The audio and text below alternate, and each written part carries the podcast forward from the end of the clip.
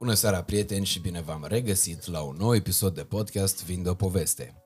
Uh, invitata mea de săptămâna aceasta, pentru că nu o să mai spun seara asta, dimineața asta, prânzul ăsta, pentru că nu mai știm când vă uitați voi. În primul și în primul rând, noi într-un, uh, într-o modalitate foarte fair play față de voi, față de publicul nostru, vă anunțăm că atunci când acest episod va fi difuzat, noi vom fi în vacanță. Uh, dar uh, pentru a nu lăsa ochii privitorilor și urechile ascultătorilor nealimentate de poveștile invitaților de aici, de la podcastul nostru, am fost uh, foarte sârguincioși, mă rog, am fost în momentul în care voi vedeți, suntem în momentul în care noi filmăm și ne facem temele uh, de vacanță înainte de a pleca la țară la bunici. Așadar, uh, în, acest, în această săptămână, la Vinde o poveste, una dintre prietenele mele de foarte mult timp de aici din București și una dintre sportivele pe care eu apreciez foarte mult pentru tot ceea ce a făcut, mai ales pentru faptul că s-a zbătut să treacă peste foarte multe probleme și impedimente care au apărut de-a lungul carierei sale, Doamnelor și domnilor, Miki Buzărnescu sau Mihaela Buzărnescu pe numele ei real, una dintre cele mai mari jucătoare de tenis uh, pe care România le-a avut vreodată. Să rămână Miki și bine ai venit, îți mulțumesc tare mult pentru că ai acceptat invitația mea. Și eu mulțumesc mult pentru invitație și bine te-am regăsit după ceva vreme. Noi nu ne-am mai văzut fizic de niște ani. Da. De o... Ba nu, ne-am văzut o dată la club. Trebuie da. să putem să recunoaștem da. asta. Ne-am văzut recent, adică cu vreo două, trei luni. Da. Trei, mamă, ce a trecut timpul. Era 8, 8 aprilie era. Da. Ah. Și... Uh... Eram într-o stare mai puțin. Da, tu eram... vezi că eu țin minte exact data. Era o, o, noaptea de 8 spre 9 aprilie la uh, clubul Nuba. Da. Puteam să-i spune și da, da, da, da, Nu avem da. contract cu Loft. Eu trebuia să plec la Fed Cup atunci, într-adevăr. Și eram într-o, într-o stare depresivă rău de tot. Dar ne-am mai uh, întâlnit uh, ultima dată real, cred că cu vreo 2 ani jumate, fix înainte să înceapă pandemia, fix da. înainte să înceapă toată nebunia asta și erau o grămadă de planuri pe care cu toții cred că ne le făceam da. uh, și tu îți făceai foarte multe planuri legate de carieră și era într-un moment în care Uh, părea că uh, sunt foarte mari șanse să spargi bula și să ajungi în primele 10 locuri. Uh, veneai și după partida cu Venus Williams, uh, pe care ai uh, pierdut-o la uh, o okay, diferență da. foarte, foarte mică la Australian Open în 2019 și bă, iată că treaba asta cu pandemia ți da și ție planurile peste cap. A urmat și o relație, bă, ai fost foarte îndrăgostită, după care ai fost foarte dezamăgită de bă, urmările relației. Nu o să intrăm foarte mult în amănunte în măsura în care tu nu-ți dorești să facem asta, pentru că nu despre asta este podcastul Vinde o poveste uh, și o spun cu toată mândria, uh, atât a mea cât și a colegilor mei. Așadar, tot ce uh, pot să zic e că sunt uh, încântat de faptul că există posibilitatea ca tu să-ți spui povestea ta, să spui, uh, să vorbești despre cât de uh, grea este viața unui sportiv de performanță, despre sacrificiile necesare pentru a face performanță într-un sport atât de costisitor precum e tenisul și să mai demontăm niște mituri de astea legate de averile uriașe pe care le câștigă sportivii, de meritul poporului român la performanțele voastre, mai ales în cazul sporturilor individuale. Iar ca să începem uh, cu începutul, noi obișnuim să, de ceva vreme, obișnuim să facem câte un cadou fiecărui invitat, cadou pe care îl gândim pentru invitatul respectiv. Astăzi, după cum uh, ți-am și spus, le spunem și celor care ne urmăresc, noi venim de la Iași, unde am filmat podcastul special de ziua mea, am plecat la dimineața la 7 din uh, Iași, am ajuns în București la 2 și la 3 am început filmarea cu Michi, drept pentru care eu doar am sugerat cadou, cadoul l-a luat iubita mea. Uh, opa. Atunci nu-mi fac gri. Nici nu mă... Nici nu m-am uitat, dar cred că e exact ce, uh, ce trebuie. Uh, o să le scot pe rând. Este o autobiografie a lui Andrew Agassi pe care chiar domnul Nincioane a sugerat-o. Da, super, mersi mult de tot. Chiar Aveam nevoie. Și nu apropo am... de uh, controversele pe care le stârnește acest sport, uh, o carte despre Novak Djokovic, despre unul dintre cei mai controversați tenismeni. Da, ce bine nici pe asta nu am. Deci m-a zimerit super bine.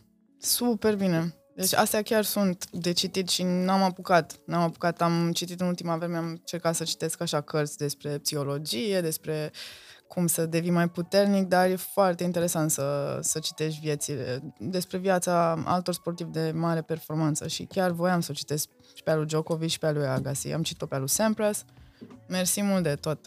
Mulțumesc, chiar apreciez. Sper Arat... să-ți placă și dacă în drum spre marile turnee tu ai să le, mai, ai să le răsfoiești prin avion sau prin camerele de hotel, de prin toate colțurile lumii. pentru mine și pentru colegii mei, cred că asta o să fie cea mai mare bucurie. Mulțumesc, chiar așa o să fac. Dar arată, te rog, telespectatorilor și ce ai primit din partea mea. Oh, bă, da, da, ne-am luat tot, cu altele și nu... Dacă tot a fost, măcar să fie... Numai o secundă. Suvenirul împărtășit așa. Deci, cred că e una dintre cele mai șmechere chestii pe care le-am primit vreodată, doar că n-am apucat să mă bucur real de ele pentru că în toată goana asta cu aranjatul cadrului și așa mai departe, am zis că bă, hai să terminăm și după aia mă uit. În primul și în primul rând am o minge de tenis de la Mihaela cu autograful ei um, care va, deja valorează foarte mult, dar va valora și mai mult. În uh, viitor sunt convins de toată treaba asta și uh, o cană în care o să-mi beau eu cafeaua când nu mai beau lapte și de astea sau spun bere în ea, nu știu, vin. Orice. Beau cani cu paleru, dragostea cu anul și beau vinul cu borcanul uh, de la Wimbledon. Motiv pentru care ceea ce vreau eu să vă spun este că având uh, la baza promisiunii faptului că nu vor deteriora autograful de pe ea și nu vor pierde această minge. Uh, asta o să-i dau lui domnul Măciucă că se joace cu domnul Cosmin Cernat la tenis, iar din cană o să beau eu vin și bineînțeles ăștia o să trebuiască să-mi aducă mingea înapoi că eu o să pot să o vând la licitație peste niște ani. Corect. Sau să o păstrez și să mă laud. Uite, domnule, ce bogat sunt. Mai bine, de, pentru care îți mulțumesc foarte mult pentru Cu cadou. Drag. Chiar e unul dintre cadourile care m-au bucurat cel mai mult pe care le-am primit în... Mai ales că e perioada asta cu ziua mea și mă simt foarte bine. Ai văzut la fix. Da, da, fix. Chiar e foarte tare. Uh, ce faci tu acum, Michi? Cum ești cu, cu programul? Cum de-am reușit să te prind în țară pentru a filma episodul ăsta? Și bă, care sunt pașii pentru a doua jumătate a anului? Uh, m-am întors, uh, nu voiam să mă întorc, trebuia să fiu la niște concursuri, dar uh, uh, fiindcă uitasem eu să mă înscriu la calificări și uh, inițial nu intrasem pe tablou, uh, Uh, nu puteam să joc la un WTA care se, se, se ține acum în Ungaria și săptămâna trecută jucasem și un concurs, un alt WTA în Suedia, unde am simțit o jenă la genunchi. Eu m-am accidentat în urmă cu o lună, am făcut o ruptură pe menisc în timpul unui meci și pe ligamentele colaterale și uh, Uh, a fost destul, adică a fost gravă accidentarea, eram cât pe aici să mă operez, numai că am tras incredibil de mult la, la recuperare să evit operația și să pot să joc Wimbledon, că nimeni, nu, nimeni nu-mi dădea uh, șansă. Și mi-am dorit atât de mult să joc la Wimbledon încât în fiecare zi munceam câte trei ore jumate doar la recuperare, plus după o săptămână am început și antrenamentele și nici mie nu mi-a venit să cred cât de mult mi-a ridicat nivelul când am participat la Wimbledon, adică parcă nu se văzuse o pauză. Și am avut o teamă în meciul pe care l-am pierdut în Suedia și s-au nimerit la fix, să pot să mai vin acasă, să mai fac recuperare câteva zile și ar trebui să plec, nu știu, cred că la final de săptămână sau săptămâna viitoare din nou, la alte concursuri. Ok. Practic ce urmează acum? Urmează bă, câteva turnee prin Europa și... Și apoi US Open. Ok. Plus turneul de la Iași, un turneu WTA care e în premieră la Iași. Anul trecut s-a ținut la Cluj. Uh, Uh, se mai ține încă, încă o dată la Cluj în toamnă, dar uh, îl voi juca și pe cel de la Cluj, fiindcă e la noi în țară și mă bucur tare mult să se poată organiza și la noi WTA-uri, adică e, înainte nu se organizau și deja este al doilea an în care avem un WTA și sper să ridice tenisul românesc mai mult.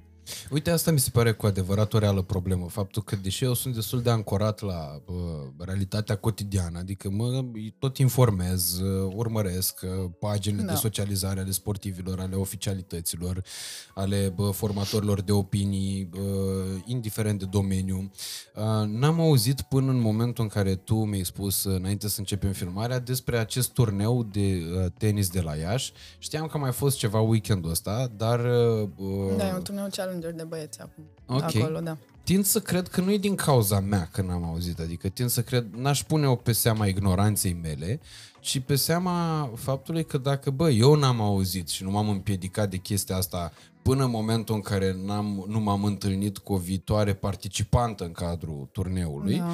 cred că e o problemă de marketing și de uh, Promovare. promovare a sportului în general și cu precăderea tenisului, în pofida performanțelor Simonei, a performanțelor tale, a performanțelor Sim, uh, Soranei Soran. Cârstea uh, și așa mai, Irinei Begu și Irina așa mai Begu, departe, uh, la nivel național. Adică, știi, era și discuția asta cu David Popovici, uh, când toată lumea scria despre el pe Facebook, toată lumea posta poze cu el, uh, zici că era copilul lor.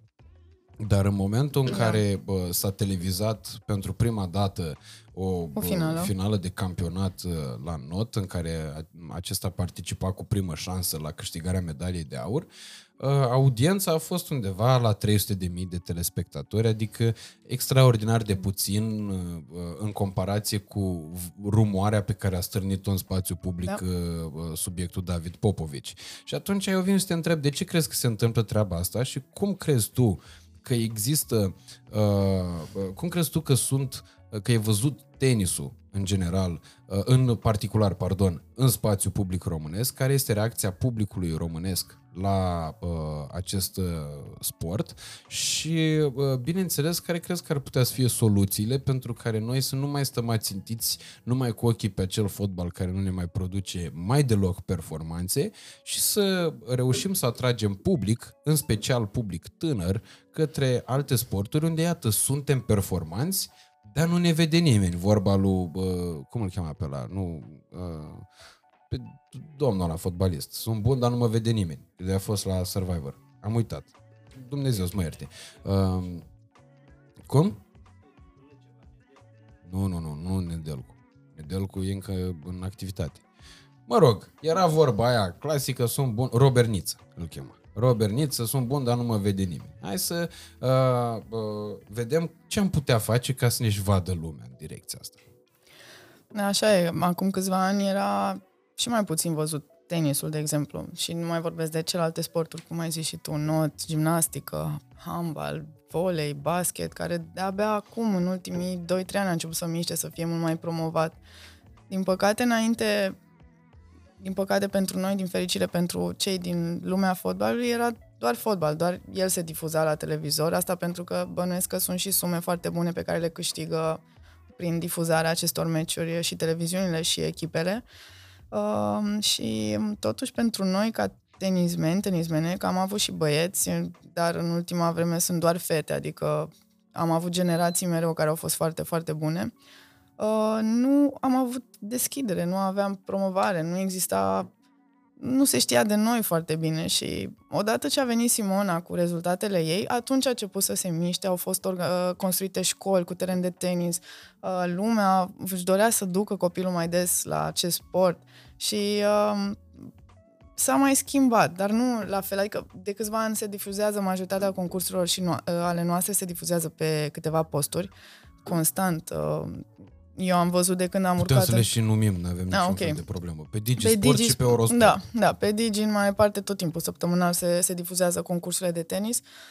Uh, Dar uh, alte sporturi, cum mai vorbeam când mai făceam recuperare, că e singurul nostru mod în care să ne întâlnim cu alți sportivi din alte sporturi și să mai, nu știu, socializăm sau să schimbăm idei despre cum este mm, viața fiecăruia ca sportiv și puteam să văd cât de nemulțumiți erau și ei de partea aceasta, de cum nu sunt văzuți, de sacrificiile fiecăruia și de câștigurile care sunt în comparație cu sacrificiile și um, e păcat pentru că la noi în țară avem multe sporturi bune și mulți sportivi care sunt buni față de alte țări și nu suntem, uh, nu, nu suntem la fel de bine ajutați. Adică mulți spuneau, când eram eu mică și eram, vorbea la 16 ani, eram locul, am fost campioană europeană, locul 1 la 16, la 14, la 18 în lume, în Europa și 4 și 2, nu știu, în fine, eram cam, deci eram acolo, câștigasem US Open-ul la junior, la dublu, semifinale și spuneau toți, da, dacă erai din Franța, chiar vorbeau antrenori, păi aveai tot ce voiai acum. Și eu nu aveam atunci,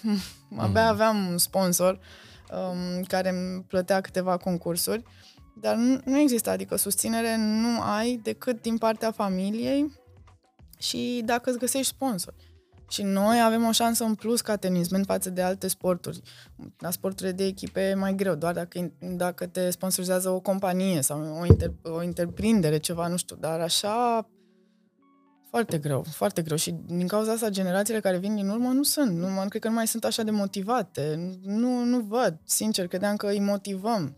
Adică eu am primit de multe ori uh, mesaje că sunt un exemplu pentru sportivi, pentru micii uh, viitori uh, tenismeni sau chiar și în alte sporturi ca inspirație, cu povestea vieții mele, mm-hmm. cu tot ce am trecut și uh, că sunt recunoscută în toată lumea pentru, pentru ce am realizat și faptul că am putut să, să merg în paralel și cu școala, fără să mă opresc din, din, din ea, dar uh, tot, tot este greu. Uite, ne organizăm singuri antrenamentele. Ce puțin în tenis, tot e pe barba ta. De la antrenor, preparator, psiholog, uh, management, uh, hotel, nu știu, tot, avion, deplas, deci tot trebuie să faci. Îți iei într-adevăr cineva care să te ajute, îl plătești, dar tot trebuie să fii implicat, că trebuie să știi. Adică nu e ca la un sport de echipă unde totul e aranjat, te urci în autocar, în avion, ai ajuns la hotel, vai, masa la ora aia, tot meciul e stabil la ora asta. Nu, la noi, știi cum e, când e programul făcut, joci meciul 2 sau 3, te trezești că se întârzie și joci, nu mai știu când, la nu știu câte ore după și stai toată ziua la bază, stai toată ziua... Adică e, e foarte greu, sincer. E foarte greu și de asta de multe ori mi-au spus părinți de-al, de copiilor că le e greu să-i dea la tenis, pentru că nu știu la ce să se aștepte, nu știu ce investiții ar trebui să facă, li se pare că e foarte scump și că n-au cum. Uh, și eu încercam să-i încurajez. Nu e ușor. Mulți voiau să meargă pe sporturile acestea, gimnastică, not, alte polo, mm. alte sporturi, pentru că li se părea și îmi spuneau, păi o oră de tenis costă atât față de o, un abonament la not sau la gimnastică care e atât. Normal că vreau să-l duc aici, că nu am cum. Și încercam să le explic, știu, dar și rezultatele sau, mă rog, câștigurile de-a lungul timpului pot fi mult mai bune la tenis dacă copilul reușește. Dar asta e problema în, în acest sport. Trebuie să investești foarte mult și n-ai nicio siguranță că vei câștiga. Și lor le teamă că investezi bani și apoi dacă nu reușești, ai pierdut tot. Că n-ai ce să faci, îți bați copilul, omor, ce îi faci dacă nu reușește, știi? Eu, de exemplu, dacă vrei să vorbim, am pornit de la zero, de la minus, nu știu, minus 100. Adică uh, n-am avut uh, uh, posibilități financiare și tatăl meu și-a sacrificat uh, jobul ca să mă antreneze și nici nu put, adică el își dorea oricum, dinainte să mă nasc, să aibă copilul să facă tenis, că îi plăcea tenisul. Okay. Și, am, și am învățat singur să, să joace și uh, uh, își dorea foarte mult să, să joc și asta făcea toată ziua, încerca să mă, să, înveț, să mă învețe pe mine să joc, de când eram mic, de când m-am născut, nu știu, la, mă luau cu mine, că ai mei s-au cunoscut pe terenul de tenis. Și uh, chiar le spuneam multora că vreau să ajungă, vreau să ajungă. Bine, totul depindea de mine până la urmă, chiar dacă el își dorea. Și și-a lăsat jobul ca să mă antreneze, că altfel nu puteam să-mi iau antrenor, că nu puteam să-l plătim efectiv. Și atunci era scump și toată ziua juca, juca cu mine, ne cuplam pe unde se putea, pe la o bază, prin, uh, pe stadionul tineretului, acolo am, am început eu să, să okay. joc um, pe lângă, pe lângă voi Și Stai puțin, stadionul tineretului care e? Asta Ce, de aici, de la, la strand, Da, da, da. Vis-a-vis, era, era strandul tineretului, că era acolo și o bază de asta de, de not. Unde... Ok. Și așa am început, ușor, ușor. Mai jucam dublu când am început să mai cresc cu alți colegi de-ai lui prieteni și după aia m-am legitimat la un club. Um, și eram, adică eram bună de mică. Um, dar eram și la școală în același timp și, și nu voiam să, să mă las de școală. Eram la, um, la Caragiale, după aia m-am dus la Jamone, adică am făcut uh, până la liceu, am tras de mine. Uh, și oricum pe la 11 ani tata m-a întrebat Că dacă vreau să fac de performanță, o să trebuiască să fac mai multe sacrificii de acum încolo, că nu prea pot să mă duc să mă joc cu copii pe afară, nu prea pot să merg în tabere, nu prea știam eu foarte bine ce voia să zică, dar eu am zis că da, că asta vreau, că nu contează. Și, um, într-adevăr, am simțit chestia asta că nu, nu mă jucam, nu ieșeam, îmi făceam, adică tot timpul era școală, antrenament, de fapt școală, teme, antrenament, zilnic. Asta mi-amintesc, fără, dar și poate. Și apoi la liceu, uh, am mers la un liceu sportiv ca să pot să fac tot așa, două antrenamente pe zi. Și să și pot pleca, că mai aveam o scutire ca să plec la concursuri în străinătate. Și mi-am că totuși învățam și la un moment dat erau, unii colegi erau geloși că de ce pot să iau notă mare și sunt și plecată și știu că au fost niște, erau niște comentarii pe atunci uh, în liceu, dar uh, asta, să zic, a fost un atu al meu, că tot timpul am tras în orice eram implicată, eu trăgeam. Că era școală, examene, turnee, relații, orice, viața, tot. Ajungem și la capitole astea. Ne, nu, eu am dat la ca exemplu... astea. Pe total, cum sunt eu, deci, ca și taur, ca să zodia mea, am ambiția asta, știi, nu, în, în ce intru, nu mă las până, nu, trag până la limită și mă dau și cu capul de pereți să văd eu că am încercat tot și să știu că eu am vrut. Că, cum e în viață, de câte ori nu mi, s-a, mi s-au pus atâtea hopuri, știi, cu cariera sportivă să mă las, mm-hmm. că am deja trei operații, două la genunchi, una la umăr, mai am și o gleznă ruptă și tot timpul trebuie să o iei de la zero în tenis, că dacă nu ți per punctele, ești out. Și eu luam de la 900 eram clasată, să zic, acum câțiva ani.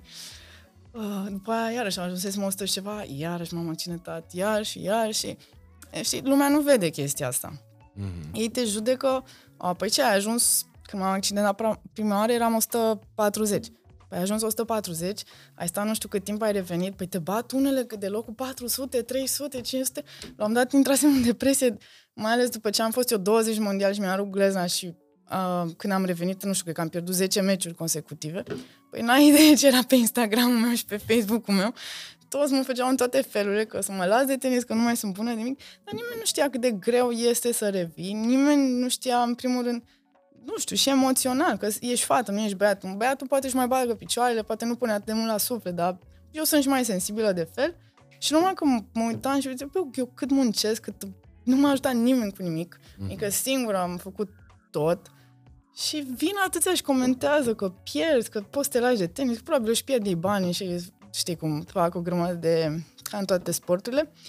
Și la un moment dat eram, nu ieșisem câteva zile din camera de hotel, eram în depresie. Mai ales când n-am putut eu să mă apăr punctele la un turneu uh, câștigat când am ajuns 20 mondial. La un an după am pierdut în primul tur, că eram destresată, mai ales că eram accidentată deja la umăr. Și într-o săptămână m-am dus de pe locul 50 130 sau 55-135. Okay. Ei, păi atunci a fost capă de lume pentru mine, eram ceva vai de capul meu, ce mă fac? Mai pot să joc? Știam că o să să mă operez sigur la umăr și eram, ăștia comentează toți, deci nu te susține nimeni, îți dau un cap, asta e problema la noi în țară, că tot vorbeai de chestia asta, în străinătate te ajută. Te ajută, te susțin. La noi, când ești bun, te susțin, când încep să pierd sau bine, ok, în toate domeniile, dar la noi atât de rău te fac și atât de mai rău parcă vor să te îngroape, știi? Și tot timpul au ceva de comentat. Ideal este dacă ești strong, cum declara David Popovici, că nu-l interesează, adică foarte bine gândește el, sincer, pentru vârsta pe care o are, de apreciat cum, cum stă cu mentalul. Chiar e un exemplu de, de urmat. Și uh, ce, am, m-am operat la la umăr, atunci după aia iarăși am revenit de la, de la zero, dar a venit pandemia și n-am mai apucat până anul trecut să mai revin. Uh, și am revenit până pe 114 anul trecut, adică am putut.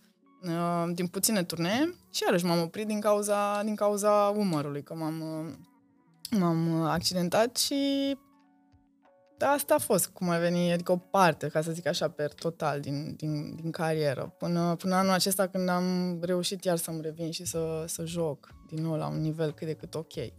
Numai o secundă te întrerup ca să înțeleagă uh, oamenii care nu prea uh, sunt familiarizați cu tenisul. Uh, ce înseamnă să ajungi uh, locul 135 mondial, loc pentru care bă, tu erai destul de supărată pentru că uh, căzusei acolo și ești normal pentru că fusese și mai sus de atât. Vreau să le spun așa, uite, oamenilor care, cărora, că nici eu nu sunt un mare fan al tenisului, sunt un, recunosc chestia asta, am devenit urmărit, privitor de tenis în momentul în care uh, a început Simona Halep să facă foarte mari performanțe și în felul ăsta am început să mă uit și la celelalte fete care jucau tenis uh, și cam despre asta a fost vorba.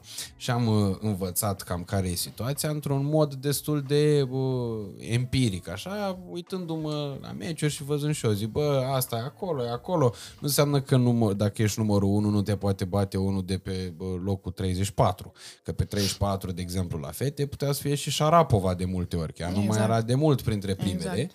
Uh, doar că na, mai cădea, se mai accidenta, participa la mai puține turnee, pentru că și aceste cla- uh, clasamente uh, ATP la băieți și WTA, ca asta e diferența, uh, nu, la fete, da. uh, sunt alcătuite după anumite uh, criterii. Ei bine, mă uit așa în felul următor. Deci, loc 135, ca să fim foarte transparenți cu analogia, eu mă tot uh, rezum la fotbal pentru că înțeleg că ăsta e sportul nostru național. Pe, nu, hai fa- să facem altfel.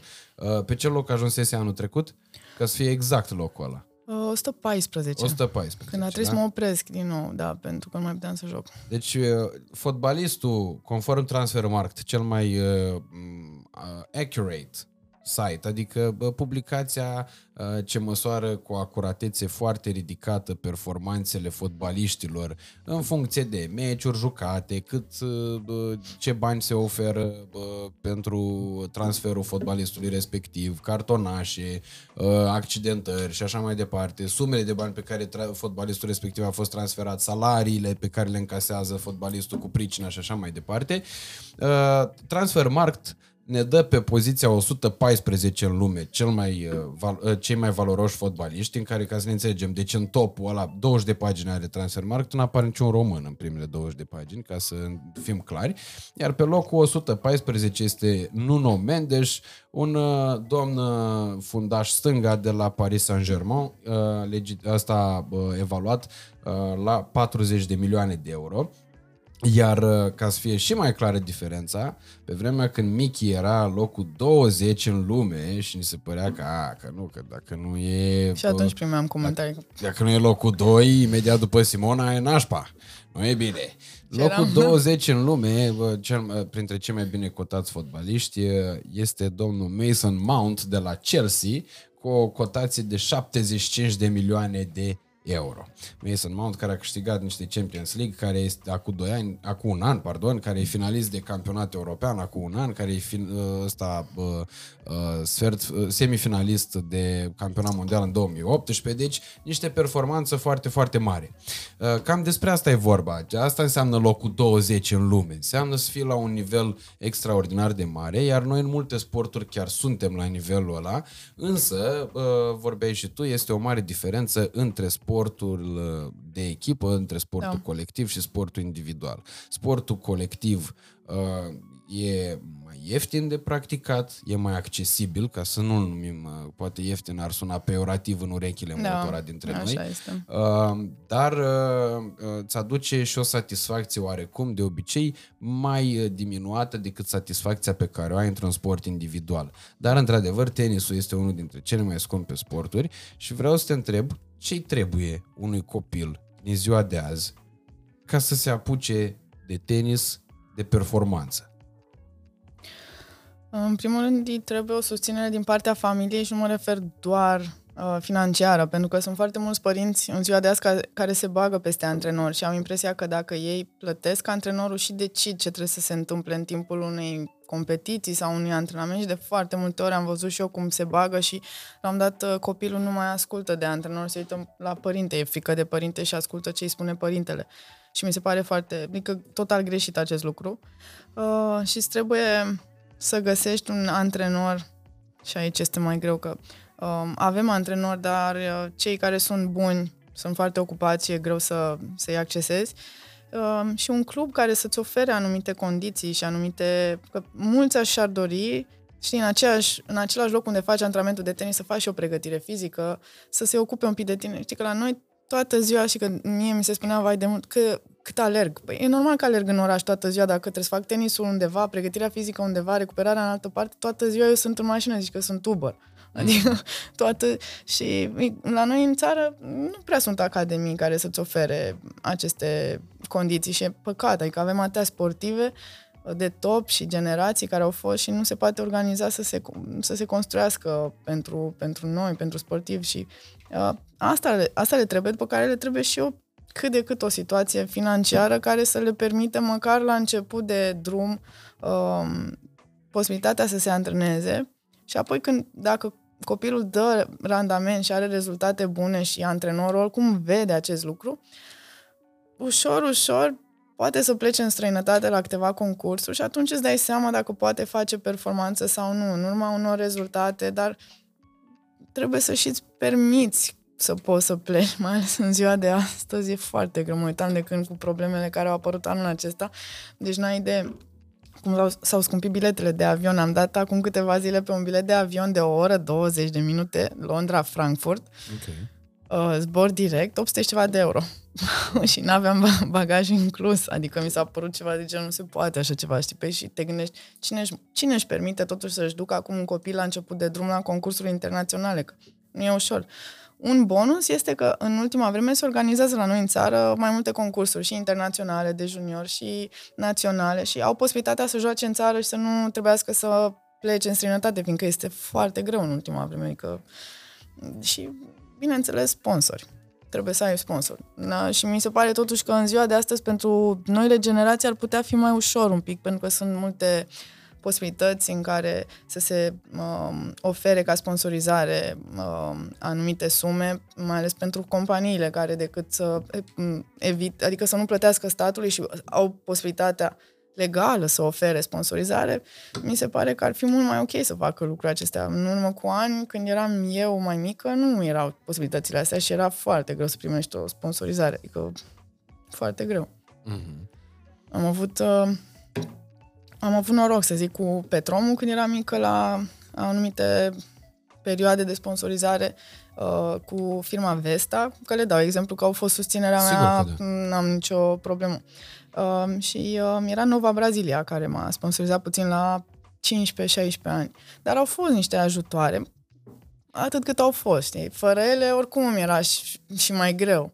Dar uh, se putea mult mai bine. Dar problema și care e la noi, Uh, că am avut uh, uh, și niște sponsori când ajunsesem top 100 pe o perioadă, dar mulți, mulți spun, dacă ești top 100 nu mai ai nevoie de bani. Și când nu ești top 100, spun, nu ești top 100, nu te sponsorizăm că noi ce câștigăm și care este vizibilitatea noastră. Și te bați așa și ajungi și te gândești, ce fac? Când sunt acolo, îmi spuneau atunci, păi da, tu ai câștigat la Roland Garros pentru, după ce ai trecut de primul tur, mai mult decât ți-am dat noi pentru șase luni. Zic, ok, și ce vreți să ziceți cu asta? Că, în primul rând, și voi aveți o, uh, aveți, adică, vizibilitate foarte mare. Și, până al doilea este o susținere, că nimeni nu știe câți bani cheltuim noi, pe antrenori, pe deplasări. Absolut totul se plătește în tenis, adică nu există nimic uh, oferi gratis. Adică ai câteva zile la anumite, la turnee unde ți oferă o cazare inclusă pe o cameră și în rest totul trebuie să plătești. Adică sunt mii de euro chel, cheltuit săptămânal, lunar, ca să, să zic mai exact. Și poți să câștigi sau să pierzi în primul tur și iei un prize money care nu ți ajunge nici pentru, nu știu, două zile. Păi să vorbim uh, exact și punctual pe uh, părțile astea. Um, cât costă, de exemplu, participarea la US Open, care e și în Statele Unite ale Americii, cu cât timp înainte de turneu te duci tu acolo, câtă pregătire e necesară pentru uh, momentul de până da. precedent turneului, da? Și uh, ce înseamnă cazări pe acolo, ce înseamnă transport, că nu poți să te duci cu metrou, cât de frumos o fi metrou la New York, da, da. nu poți să te duci cu uh, metrou și cu uh, rachetele în spate și cu tubul de bile la uh, meci, când tu trebuie să te duci să joci cu cine știe ce uh, gigant da, da, da. al tenisului. Uh, și uh, care este premiul pe care tu îl iei dacă ai trecut, de exemplu, de primul tur? ca să înțeleagă lumea, de exemplu, de ce tenisul este atât de costisitor și de ce sumele alea care sunt vehiculate pe la televizor nu sunt chiar niște sume indecente, ba din contra.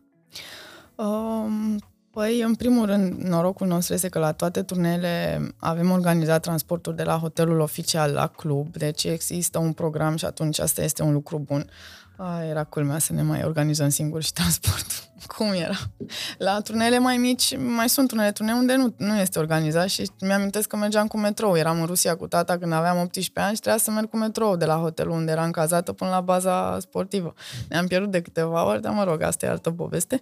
Um, dar la un, un Grand Slam, și ca e faza, toată lumea își dorește în, în tenis să ajungă să joace Grand Slam. Pentru că sunt cele mai importante concursuri, sunt cele mai bine plătite și sunt cei mai buni sport, cei mai buni tenismeni din lume care participă și fiecare își dorește să ajungă să aibă clasamentul încât să poată juca tablou la un Grand Slam. Pentru că sunt singure turnee unde și câștigi bani, într-adevăr, poți să spui că ești pe plus. La celelalte concursuri, dacă nu faci cel puțin o semifinală, finală, nu-ți poți uh, egala costurile pe care le um, le cheltuiești versus ce câștigi, știi? Și lumea nu știe lucrul acesta și se gândesc, mamă, au văzut prize money respectiv, e, ești top. Adică m-am lovit de lucrul acesta de, de foarte multe ori. Um, dar la un Grand Slam sau în general și mai ales că este pe alt continent, trebuie să te duci cu 4-5 zile. Se, bine, se zice că ar trebui o oră la fiecare oră la schimb de fusora uh-huh. cu o zi înainte, dar nu. O zi la fiecare oră. La o zi la fiecare oră. Dar nu, când eram mai mică am făcut lucrul acesta, odată cu experiența și cu creșterea în vârstă nu, nu mai ești atât de Adică ești un pic mai relaxat, nu te mai stresezi așa mult. Și în general, uite, la Wimbledon, la Wimbledon aici m-am dus cu două zile înainte, adică nu, oricum, mm. am fost mega relaxată și s-a văzut că am jucat super bine, mai bine ești mai relaxat. Dar la US Open te duci cam cu patru zile înainte, e, e de ajuns, patru, cinci zile, cam așa.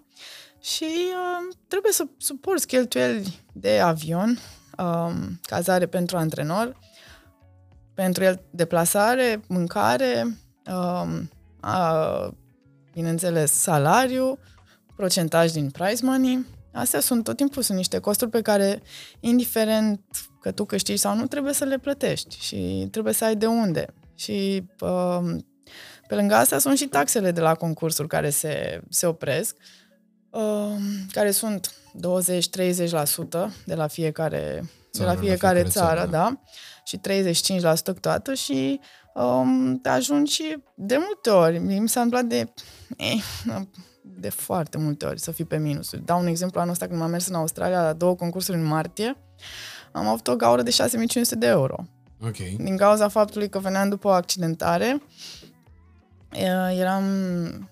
nu mă simțeam ok din multe puncte de vedere. Am plecat să joc turnele acelea crezând că o să fie mai ok ca și punct de plecare după patru luni de pauză. Mai mersesem doar la Australian Open să, să joc, dar nu eram deloc pregătită. Și am pierdut în primul tur și a trebuit să stau două săptămâni acolo. Am pierdut în primul tur la ambele concursuri, unde trebuia să plătim tot și am fost în gaură. Adică, și astea sunt lucruri pe care lumea nu le știe, decât ei știau să uh, mă înjure că am pierdut în primul tur ca favorita 1 sau favorita 2 și să mă las de tenis, că sunt în vârstă și ce mai stau să-mi pierd vremea pe teren, că mai bine stau să fac poze pe Instagram, eventual, așa îmi spuneam. Deci, uh, uh, e foarte aiurea când, când vezi lucrurile acestea. Uh, dar la un Grand Slam, să zicem, dacă treci un tur, poți să ai un plus de, nu știu, câteva zeci de mii de euro. Asta pentru că dacă Doar că ai ajuns acolo, da, dar e foarte greu să ajungi acolo. Trebuie să ai clasament, trebuie să joci calificări. Dacă ai clasament de calificări, în calificări sunt sumele mult mai mici. La Grand slam sunt, nu știu, top of the top. Acolo sunt sumele cele mai mari și sunt doar patru, nu câștigi suma asta săptămânal. Adică da. de patru ori pe an, yeah, dacă US reuși... Open, Australian Open, Fran, uh, French, France, Open. French Open, care e uh, Da. Roland Garros, Da. și Wimbledon. Uh, Wimbledon, uh, Da. care, mă rog, UK Open, sau cum să-l numim, Nu, Wimbledon. Wimbledon. Da. Deci doar patru, patru, Patru sunt. turnee mari și late în tot anul. Da.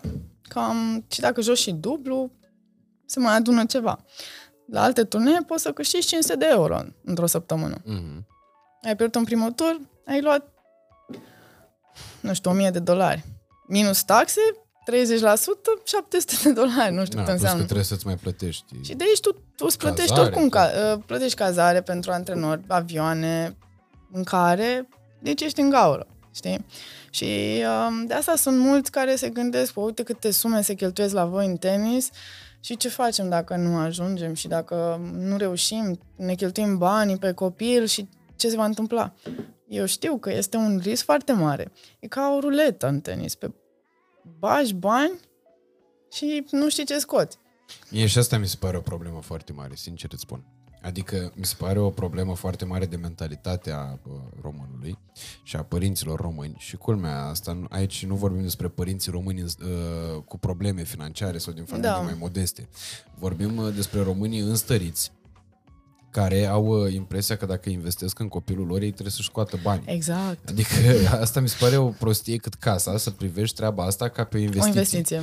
Nu, e o investiție în educație, în primul și în primul rând, pentru că, indiferent ce sport ar face copilul respectiv, chiar dacă nu va ajunge vreodată să facă performanțe, el cu siguranță va ajunge să uh, uh, capteze niște informații Exact. și niște deprinderi esențiale pentru un om de succes, indiferent de domeniu pe care îl va alege uh, în momentul atingerii Da. uh, maturității. Da. Uh, și cred că treaba asta ne și îndepărtează de performanța reală, pentru că în momentul în care uh, părintele are viziunea asta, uh, chiar și oricât de mult ar încerca să se ascundă în fața copilului, N-ai să-i cum. transmită alte uh, valori, inevitabil energia pe care o transmite copilului și ideea de bază pe care acesta uh, o însămânțează uh, copilului respectiv este că Trebuie să scoată înapoi. da, ăla trebuie să aibă în, în principal gândirea către câștigul financiar, niciodată către pasiunea pentru Exact. sportul respectiv. Exact. Iar eu sunt de părere că indiferent ce ai face în uh, viața asta, dacă nu o faci cu plăcere și nu o faci cu pasiune, Da. nu ai cum să faci performanță sub nicio formă. Și atunci uh, vreau să ne întoarcem puțin la momentul copilăriei tale și să bă, discutăm despre bă, cum ai început toată cariera asta. Chiar dacă părinții tăi și-au dorit foarte mult ca tu să faci tenis, uh, cum ai uh, făcut diferențierea dintre viața sportivă și viața de copil, de copilăria pe care probabil uh, N-am avut-o. n-ai avut-o Da. și despre primii bani câștigați din tenisul ăsta, adică despre return of investmentul uh, tatălui tău care s-a lăsat de muncă, s-a lăsat de job Da. pentru a te antrena în uh, direcția asta. Chiar mă mir acum și eu și mă gândesc cu groază. Oare ai mei ce-ar fi gândit când am început sportul ăsta și când uh, posibilitățile erau atât de limitate, oameni simpli, nu, ven- nu proveneau din oameni care aveau posibilități, erau oameni foarte simpli și trăiam de zi cu zi, normal, absolut normal. Um, și mă gândeam, Doamne, ce s-ar fi gândit? nu s-au gândit niciodată așa, adică au, chiar au făcut totul cu pasiune și au încercat uh, cât puteau ei de mult să mă susțină. Um, revenind la ce m-ai întrebat tu, îmi amintesc că ai mei nu m-au stresat deloc cu, cu sportul, cu tenisul um, când eram mai mică. Parcă m-au stresat mai mult când am mai crescut, acum, în ultimii ani, așa puțin. Bine, înțeleg pe parte, dar uh, n-au pus deloc presiune și m-au lăsat mereu, mereu uh, ca să nu simt, știi, că era oricum stresul acesta financiar, că trebuia să reușim să plec la concursuri și erau multe sacrificii pe care le făceam. Uh, dar uh, recunosc că nu am avut copilărie. Uh, toată ziua eram pe terenul de antrenament și munceam foarte mult de mică și la școală. Și mi s-a întâmplat de câteva ori, știi, să mă uit așa în, în spate și mă vedeam cum ceilalți colegi de la școală mergeau, ieșeau, uh, se jucau în parc, mai mergeau în tabere și uh, tata mi-a zis, dacă vrei performanță, stai pe teren, dacă vrei distracție, pune racheta în cui și du-te, ești liber să faci ce vrei. Uh, și într-un fel suferam, dar în alt fel uh, am atins rezultate de mică pe care alții nu le-au atins, care făceau lucrurile astea, mă, mă refer la al sportiv din domeniul meu. Și ulterior ei s-au pierdut și am ajuns sus.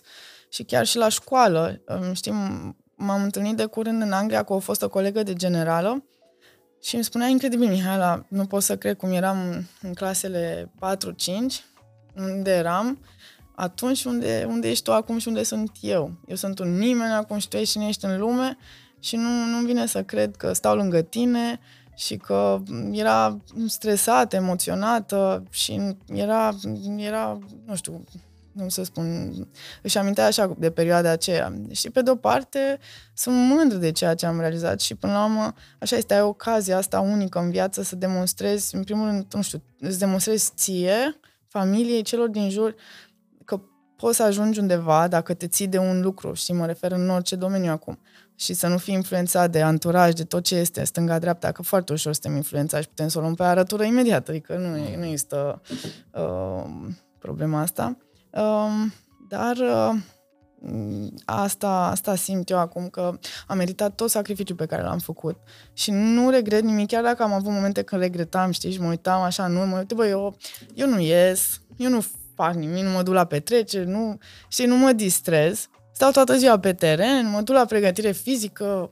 Păi până la 24 de ani făceam trei antrenamente pe zi, două de tenis și unul de pregătire fizică. Eram ruptă în fiecare zi, nu făceam nimic altceva. Deci eram, zic, ok, viață personală mai avem și noi? Rog, adică mm. am uh, uh, pe semne, adică viață personală, că aveam o relație în perioada aceea, dar viață personală și să fie mai, să fie mai, adică să poți să ieși, să mai socializezi. Nu, nu, nu aveam timp, știi? Și mă uitam așa și zic, uite, băi, unii au timp de vacanță, de ceva și eu nu, nu pot, toată ziua pe teren. Și atunci au început ai mei să mă mai streseze puțin și m- foarte bine că m-au stresat, că altfel, cine știe, poate și eu o luam puțin pe arătu- arătură și mă pierdeam. Și altă chestie, păi la câte operațiile pe care le-am avut și toate hopurile astea din cariera mea, ar fi trebuit până acum să mă las de tenis de nu știu câte ori. Pentru că știam că tot timpul trebuie să iau de la zero. Și e un stres foarte mare și poți să te gândești câți bani am băgat, n-am scos, acum nu mai am bani, ce mă fac, iau de la zero, cum reușesc.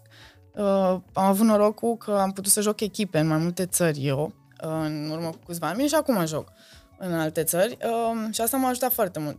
Putem să jucăm echipe în străinătate pentru mai multe țări care îți plătesc anumite concursuri. Okay. Ca și un fel de schimb, ca un fel de sponsorizare. Și jucam într-un an în patru țări ca să pot să reușesc să plec la concursuri, să pot să joc concursuri. Și mi-am amintesc că închiriam mașină și plecam din Germania, astăzi aveam meci în Germania, luam mașina, mergeam în Austria, conduceam noaptea, a doua zi dimineață jucam meciul din Austria, simplu dublu, după meci plecam înapoi în Germania, a doua zi aveam meci în Germania. Singură. Wow. Deci singură conduceam la 22 de ani. Deci, și asta am făcut trei ani consecutiv. Și în, alt, în alți ani mai era și Olanda inclusă în perioada asta. Și mhm. făceam drumurile astea, nu dormeam, mă sacrificam ca să pot să am cât, cât mai multă posibilitate de a juca concursuri ca să pot face un clasament. Că în tenis, știi, că trebuie să-ți aperi în fiecare an punctele. 11 turnee se punctează. Dacă nu le aperi, pa, ești out. Și știam că este foarte greu. Uh, Uh, știam că dacă am perioade de accidentare o, să mi le, o să-mi pierd clasamentul, chiar dacă pot să mi-l protejez. Și lumea nu, nu vedea, știi, ok, sunt alți sportivi care au avut situație financiară ok și au avut susținerea aceasta și au și reușit. Unii n-au reușit, unii au reușit. Eu așa am fost, știi, și um, acum, în ultimii ani, foarte, lume, foarte multă lume mi-a spus că cât de mândră trebuie să fii tu pentru ce ai realizat în cariera ta sportivă uh, uitându-te de unde ai plecat, pentru că ai realizat lucruri pe care atâta, atâta lume și le dorește în viața asta să le realizeze și tu ai putut de la zero, pornind să faci și, și ai un potențial în viitor pe care poți să ți-l uh, ușurezi din multe puncte de vedere.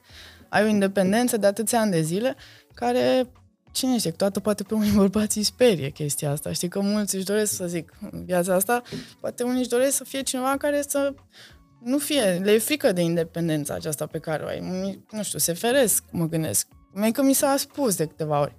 Și eu n-am nicio treabă, că ok, sunt o, asta ar trebui să-i bucure că au pe lângă ei pe cineva care e independent, știi, și care da. se susține și da, nu, asta, asta o zic acum așa. De... Dar uh, până să ajungem și la uh, discuția asta, vreau să te întreb care a fost prima ta accidentare cât de grav ai resimțit-o și uh, cum ai reușit să treci peste toate problemele astea cu accidentările? Ce te-a motivat până la urmă urmei și care era gândul contradictoriu uh, celui motivațional. Adică dacă ar fi fost să te lași de tenis în momentele alea, ce ai fi făcut?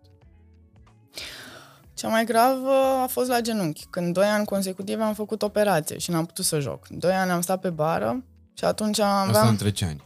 uh, 24-25. Ok. Uh, și um, atunci, clar, era și vârsta în care totuși poți să te lași sau nu de, de un sport de performanță. Și atunci chiar vreau să mă las, adică simțeam că nu mai am nicio șansă. Mă uitam în urmă că, până la urmă, tot ce câștigasem fusese oarecum într-un raport egal cheltuit. Um, deci nu, era, nu aveam o bază. Um, toți ziceau că nu mai am nicio șansă să joc. Um, că în continuare și după a doua operație aveam aceleași dureri, deci nu mai știam. Am fost la o grămadă de doctori în România, am fost și în Elveția și nu se știa exact de ce mă doare în continuare. Și atunci m-am apucat și de doctorat, să, să fac doctoratul, pentru că mă gândeam eu, cu un doctorat am șanse, să zic, să plec în străinătate ca antrenor manager la o, o, o academie, mă gândeam, uh, pe vremea aceea mă gândeam în China să merg, că erau... Doctorat în educație În sport. fizică și sport. Da, în sport, că am terminat facultatea de sport, managementul, tot așa, în management, uh, masterul în management și marketing sportiv și uh, am zis uh, ce să fac, să fac și un doctorat, adică nu stau, ce să, dacă Doamne ferește nu mai pot și cum eu simțeam că nu mai pot să joc, hai să fac doctoratul, să am o bază, să am ceva, îmi doresc să termin să fac studiile până la capăt.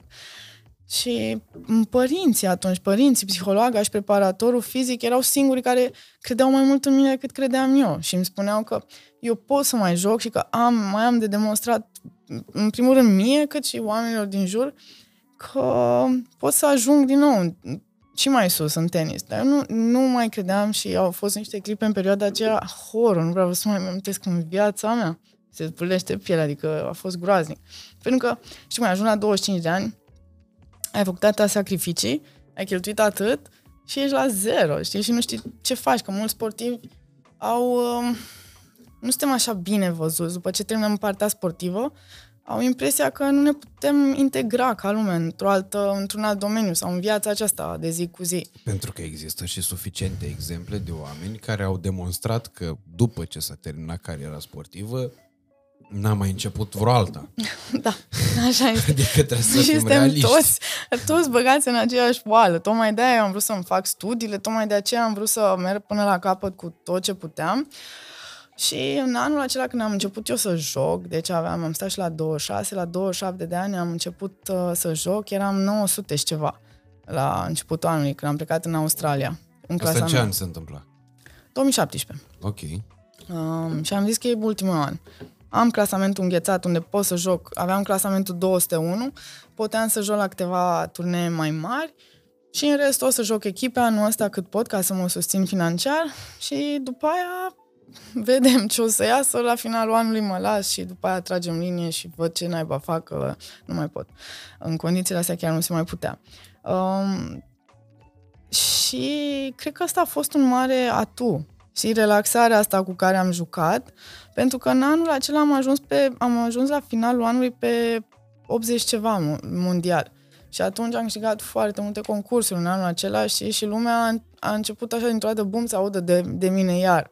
Mm. Unde toți spuneau că și, și din cadrul Federației de Tenis au spus când mă reîncepusem în acela și făceau dar ce faci, Michi? Vrei să te reapuci de tenis? Ești prea bătrână să te mai reapuci acum, știi? Și eram mă simțeam penibil, sincer, știi? Adică, după ce că oricum um, susținerea a fost limitată, cât se poate de limitată, din, și din partea federației, poate nu aveau posibilitatea, poate altfel vedeau ei lucrurile, dar nu a fost să fie. Um, până la urmă, eu oricum reprezint România și am reprezentat România în toate concursurile pe care le-am jucat. Adică trebuiau să fie mândri orice ar fi fost. Și a fost și mai greu și cu chestia asta ca să, să poți să o iei de la capăt, știi? Uh, mai ales că um, consider că îți trebuie un psiholog în orice sport, știi? Că dacă vrei să reușești, chiar îți trebuie să, să investești într-un psiholog pentru că te ajută foarte mult ca să poți să fii mereu ferit de, de o grămadă de voci din, din exterior.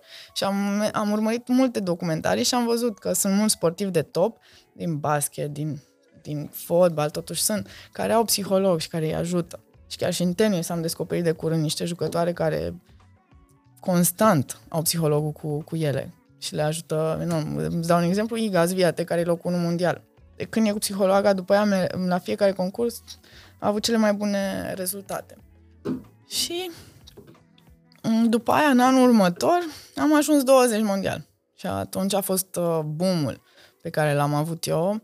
Um, și am, da, asta a fost marea problemă, că m-am accidentat după, la scurt timp, și în anul următor n-am putut să-mi păstrez același clasament. Am, am avut așa fluctuații, 30, 40, 28 și pe aia m-am dus 50 și pe aia în săptămâna aia m-am dus pe 135 și pe aia a fost așa capac. A fost okay. un shutdown. Da. Ce crezi că e mai important pentru un sportiv de performanță la un nivel atât de înalt? Uh, pregătirea fizică sau pregătirea psihică? Psihică. Înainte nu era. Înainte era foarte mult, se mergea pe talent, pe uh, pregătirea asta fizică și mentalul era ultimul, dar acum mentalul e cel mai important. Păi, îți dau, da, îți dau exemplu. Ai momente în timpul meciului în care dacă cedezi un pic psihic, te gândești în altă parte, nu ești ok, gata, s-a dus. Ai pierdut două, trei game-uri, s-a dus meciul sau s-a, s-a dus setul și ulterior poate s-a dus și, și meciul. Adică și noi ca fete, dacă nu suntem ok din toate punctele de vedere, intri în meci și te gândești la o grămadă de alte lucruri și ești din start tu ai pierdut meciul. E foarte important, foarte important pentru că um, jocul de tenis a devenit mult mai rapid, mult mai dur. Um, goana aceasta după câștiguri e mult mai mare, deci um, pe lângă pasiune și tot ce faci, este și goana acesta, că până la urmă este jobul nostru. Mm-hmm. Îl facem din pasiune, dar trebuie să avem și noi un câștig care să trăim după, să, să ne facem un viitor. Și mm, bătălia e mult mai mare. E că eu am resimțit-o, vorba aia. De atâția ani în, în circuit se vede. Vin fetele tinere din urmă și trag de ele și sunt atât de puternice, psihic în primul rând, încât oricând poți să pierzi de la, de la ele. Știi de ce te întreb asta? Pentru că eu urmărind uh, din calitatea mea de uh, locuitor uh, al uh, nu, loc, loc, nu locuitor, de uh, individ care uh, privește din canapea, știi, uh, sporturile astea sau de oriunde din altă parte, dar care nu le-a practicat. Stau și mă... Uh, n-am cum să nu observ două chestiuni. În general, sportivii români sunt mai prost pregătiți fizic decât sportivii uh, din țările vestice pentru că aici cel mai probabil e vorba despre seriozitate și despre nivelul de muncă pe care vrei să-l depui, că aici pregătirea fizică nu prea costă, nu poți spui că nu-ți trebuie nici rachete pentru pregătirea fizică, aici în cazul tenisului. Da, da, da. Nu-ți trebuie nici racordor, nu-ți trebuie nici mingi, nu-ți trebuie nici uh, pantofi speciali. Corect ci pur și simplu trebuie să ai voință să-ți mai rupi încă o oră, poate două din timpul tău dintr-o zi, ca ah. pe lângă antrenamentul uh, tehnico-tactic să mai faci și, antrenam- uh, și pre- antrenamentul de pregătire fizică. Corect. Și pe de altă parte, psihic vorbind, mi se pare că absolut orice sportiv român, la un moment dat, are o mentalitate românească, E mentalitatea aia care îl face să tremure în fața adversarului, e mentalitatea care îl face să se piardă în, uh, în uh, timpul meciului. Uh, știi că la fotbal sunt și vorbele alea că 2 la 0 e cel mai periculos scor, că atunci poate întoarce adversarul cel mai bine. Și multe alte chestiuni care ne conduc tot către direcția asta. Și atunci vin să te întreb de ce nu se face sportul exact așa cum ar trebui să se facă. Adică, pe de o parte, să se respecte toți pașii aia, pentru că e clar că la noi e o fentare de aia, să se respecte dietă, să se respecte pregătire fizică, să se respecte ore de antrenament și pe de altă parte, de ce în continuare există înrădăcinată în mentalitatea uh, sportivului român acea idee conform cărea e un miracol dacă el câștigă. Da, da, știu, am auzit-o și asta de de atâtea ori. De atâtea ori. Nu o să fie o mentalitate aia în care să susții și să îl împingi tu de la spate, eventual, ca să se simtă, știi, să simtă o motivație și din spate, nu, tot timpul, a, dacă câștigă mare noroc, Doamne ajută să câștige, sau și dacă pierde, păi da, ce, nu eram eu sigur că nu putea să câștige contra respectivei sau contra respectivului la băieți. Um, greu de zis, să știi, pentru că um, eu nu pot să ju- judec sportivii noștri din țară, cei de top, pentru că, spun sincer, tragem foarte mult și ne pregătim cât se poate de bine. Um, doar că, repet, nu există o bază pentru toți și au fost discuțiile acestea între noi sportivele anul acesta, împreună cu cei din cadrul federației și am spus că ar fi fost mult mai bine să se organizeze ceva măcar o dată pe an ca, o, ca un camping dintre acesta în care să ne pregătim toate, să putem să jucăm una cu cealaltă, să ne pregătim fizic în același loc, pentru că noi aproape că nu ne găsim niciodată să batem mingea împreună, să facem antrenamente împreună. Tot timpul ne organizăm singure și e păcat, suntem atât de bune și nu, nu ne antrenăm, iar preparator fizic, fiecare are preparator fizic separat. Deci okay. nimeni, nu vezi o jucătoare să aibă același preparator fizic. Tot timpul este separat. Um, eu personal am văzut că sunt multe grupe de, de tenismeni mici care fac pregătire fizică um, de câteva ori pe săptămână și um, am văzut că au făcut progres din punctul ăsta de vedere și duc copiii. Înainte spuneau că ce nevoie are de pregătire fizică, nu aleargă toată ziua la, pe terenul de tenis, ce mai trebuie și pregătire fizică? Lasă-l să se odihnească. Ți-am spus mai devreme că eu făceam trei pe zi. Când, până la 24 de ani, când m-am oprit și după aia când am revenit am zis că contează mai mult uh, calitatea, nu cantitatea și, și prefer să mă recuperez eu cu corpul meu mai bine decât să, să fac așa overloading și să, să-mi fie mai greu după. Mm-hmm. Uh, dar uh, eu am observat o diferență mare între cum era acum câțiva ani față de cum suntem acum și, sincer spun, se vede că suntem mult mai atenți la ceea ce mâncăm noi ca sportivi și noi din tenis, să spun, pentru că am vorbit cu fetele de la noi din țară, cu băieții de la noi din țară, știi, și tot timpul avem discuții de genul acesta. Foarte atenți la ce mâncăm, foarte atenți la cum ne organizăm cu somnul, cu antrenamentul și mai ales cu pregătirea fizică, care nu lipsește. Zilnic facem câte ceva, chit că este pentru menținerea tonusului, chit că este doar pentru, uh, și eu, și stretching și asta contează dacă îl faci, tot este. Dar uh, lucrăm noi în tenis, chiar văd pe corpul nostru că am făcut progres din acest punct de vedere și se, se lucrează mult mai mult și fizic și psihic, cum spun sincer, și psihic foarte, foarte mult. Nu știu despre alte sporturi, cum, cum este bănesc la sporturi de echipe, au preparatorul fizic care le face zilnic câte un program pe care ei îl respectă sau nu îl respectă. Nu știu dacă sunt. La noi, fiind individual, antrenorul stă toată ziua. Adică preparatorul fizic, când e ora de pregătire fizică, stă cu tine și e individual. Deci, okay. într-o oră, o oră jumate când faci pregătire fizică, e numai cu tine. Deci nu, nu există să fii lăsat să faci singur sau când suntem la concursuri, că nu putem să ne luăm după noi și preparatorul fizic și uh, fizioterapeutul și uh, antrenorul, adică sunt câteva turnee unde ți iei, la Grand Slam-uri ei. Mm. Și atunci, că îți permiți, sunt și repet, prize money e mai mare și atunci poți, dar nu, nu poți să iei la fiecare concurs, că atunci chiar ești într-o gaură imensă financiară dacă n-ai un backup, un sponsor care să te susțină.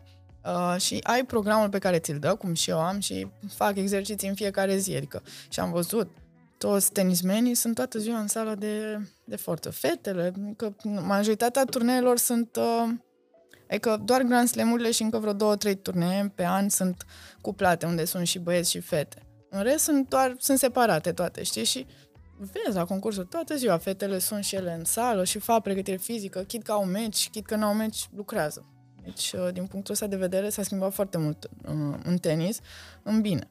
Și sper că și în celelalte sporturi.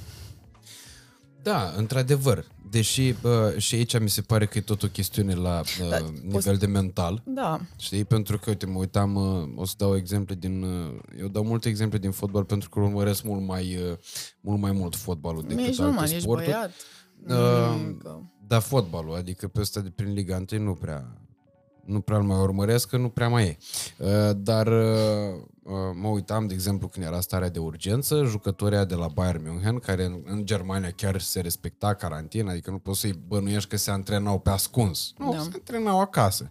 Dar respectau atât de bine și atât, atât planul nutrițional, cât și planul uh, de pregătire fizică, încât este pe poza aia cu Leon Gorețca, înainte și după pandemie, când efectiv a ieșit uh, cyborg din, din, din, din starea de urgență, din alea două luni. Plus că la nemți a și reluat cel mai repede campionatul, la da. începutul da. mai deja jucau. Deci undeva da, într-o lună jumate, ăla și-a schimbat efectiv corpul. corpul. Aspectul fizic, da. Pentru că, din nou, e o chestiune care cred că ține și de mentalitate foarte mult, pe când la noi sportivul are impresia că se poate să uh, ofenteze din talent. Știi? Adică, a, ce mai e nevoie de atâta antrenament, ce să mai pregătim fizic, las că rezistăm și de-aia cad pe la jumătatea partidelor și așa mai departe. Și într-adevăr, cred că aici mai e foarte importantă și dorința pe care o ai uh, spre a face performanțe și nu numai spre a atrage câștiguri financiare și că tot îmi spuneai despre uh, sacrificiile necesare și de, despre faptul că uh, pentru a obține performanță în uh, sport tu nu ai prea avut parte de o copilărie, de o adolescență normală și după aia nici de o tinerețe tocmai în parametrii uh, societății cotidiene. Uh, vreau să te întreb când ai avut tu prima ta relație și uh, cum reușești să împaci viața ta sportivă cu viața ta sentimentală? Um, la 21 de ani am avut prima mea relație um, și a fost uh, cea mai lungă, a fost aproape de 8 ani de zile.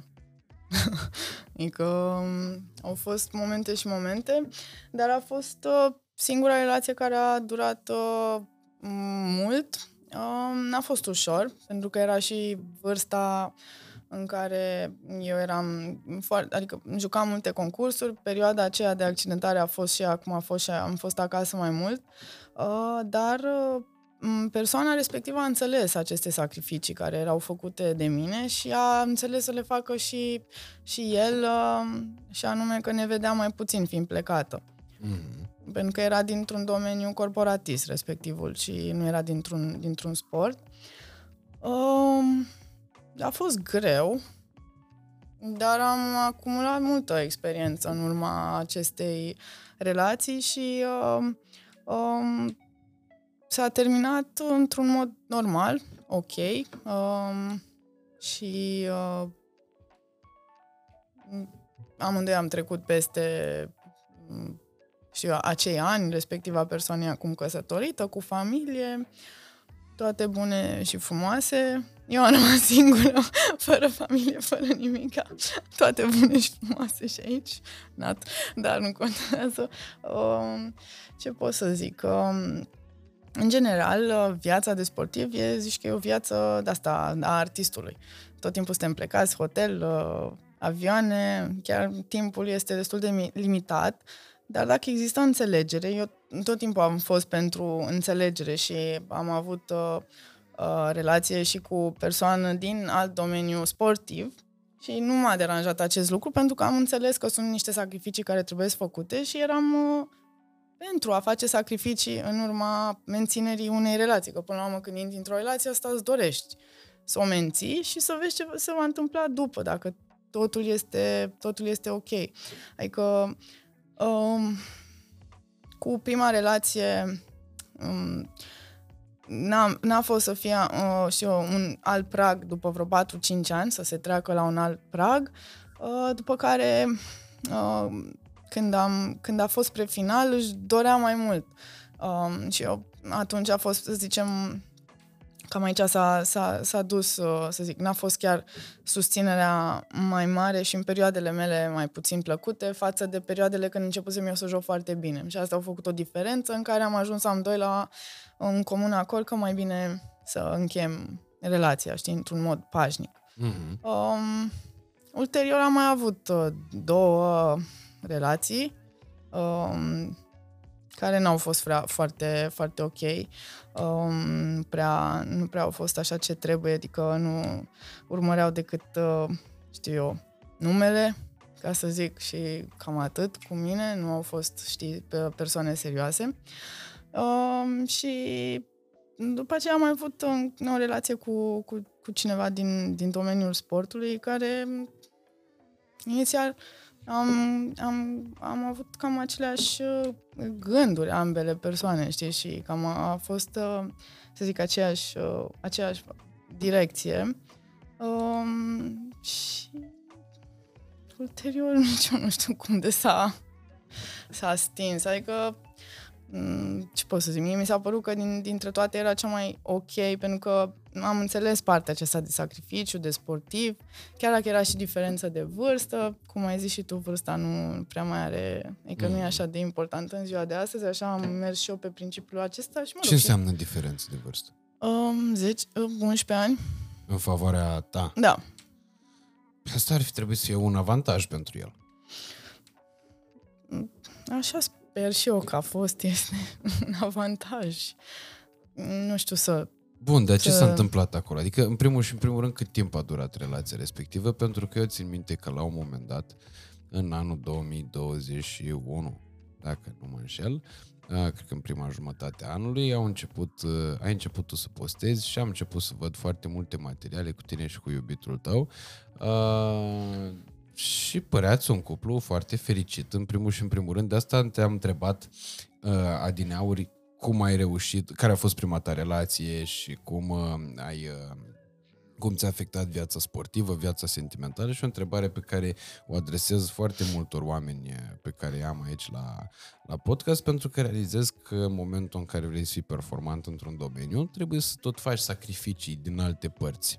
De cele mai multe ori, persoana de lângă tine, dacă nu te iubește cu adevărat și dacă nu-ți înțelege uh, dorința ta de a performa, uh, se va simți întotdeauna neglijată și atunci apar tot soiul de probleme. Da. Dar în cazul în care amândoi erați sportivi și de performanță, da, bine, performanța ta mai mare decât performanța lui, dar aici nu, nu despre asta discutăm, nu, sub nicio formă. Că mm, eu tot timpul... Nu facem comparații. Da, da, da, tot timpul a fost o egalitate între mine și orice persoană cu care am avut uh, legătura.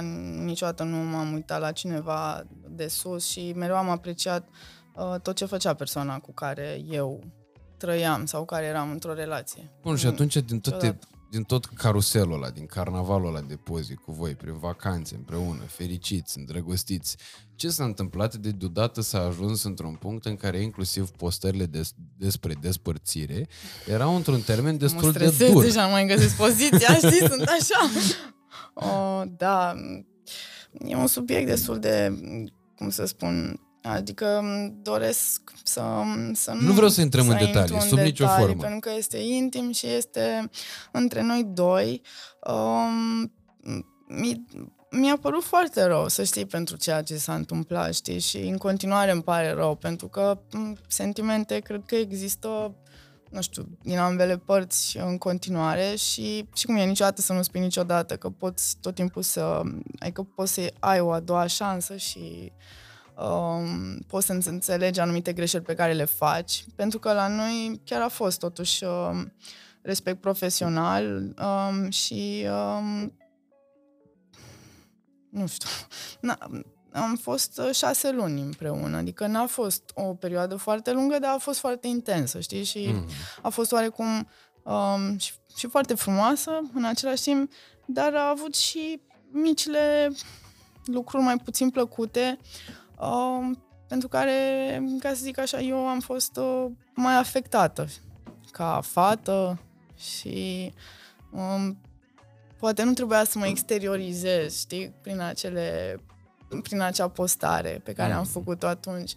Poți să fii judecat bine sau mai puțin bine. Um, și cum e, acum am realizat și eu că um, cel mai bine e să ții viața intimă foarte intimă, indiferent că este de bine sau mai puțin bine, pentru că știu, nu se știe niciodată ce se poate, se poate întâmpla, um, dar așa a fost atunci să fie. Eu cred că e o chestiune de asumare până la urmă urme. Adică dacă a fost frumos și atunci, pentru că sigur era frumos din moment ce voiai să le arăți și urmăritorilor tăi și publicului uh, Eu nu m-am ascuns, adică era viața mea personală și um, eu eram fericită cu ea și după cum ți-am spus, um, în viața personală chiar trag până până la capăt, și cum mă dedic întru totul așa cum o fac și în viața de sportiv. Și um, nu știu ce să zic, n-am, poate nu e un final, poate n-am, nu se știe niciodată ce poate să fie. Adică, într-un fel, spun, chiar adică îmi pare rău că s-a terminat, cum s-a, adică cum s-a terminat și că a fost... Uh, pentru că erau multe lucruri pe care le puteam face împreună, știi? Și chiar vorbeam de multe lucruri care puteau fi realizabile din multe puncte de vedere. Um, fără dar și poate. Mai ales că um, familia lui mă plăcea foarte mult și părinții mei îl plăcea, adică era tot ok din, din multe puncte de vedere, știi? Nu nu am ce să reproșez. Pur și simplu, nu știu, nu, nu, nu pot să, nu știu, nu vine să... să, să... Ai vrea să te împași cu el? Um, eu n-am zis nu. Da, okay. știi cum e, depinde, depinde de, de mai multe lucruri, pentru că fiecare are, are anumite lucruri pe care trebuie să și le asume, pe care le-au făcut mai puțin bine în, în viața de cuplu din acele momente și a, și eu știu ce am greșit, bănuiesc că și el știe ce a greșit. Au fost atâtea cupluri care s-au împăcat după ce s-au despărțit. Dacă a fost cazul și dacă n-au fost lucruri grave între mm. ele, știi?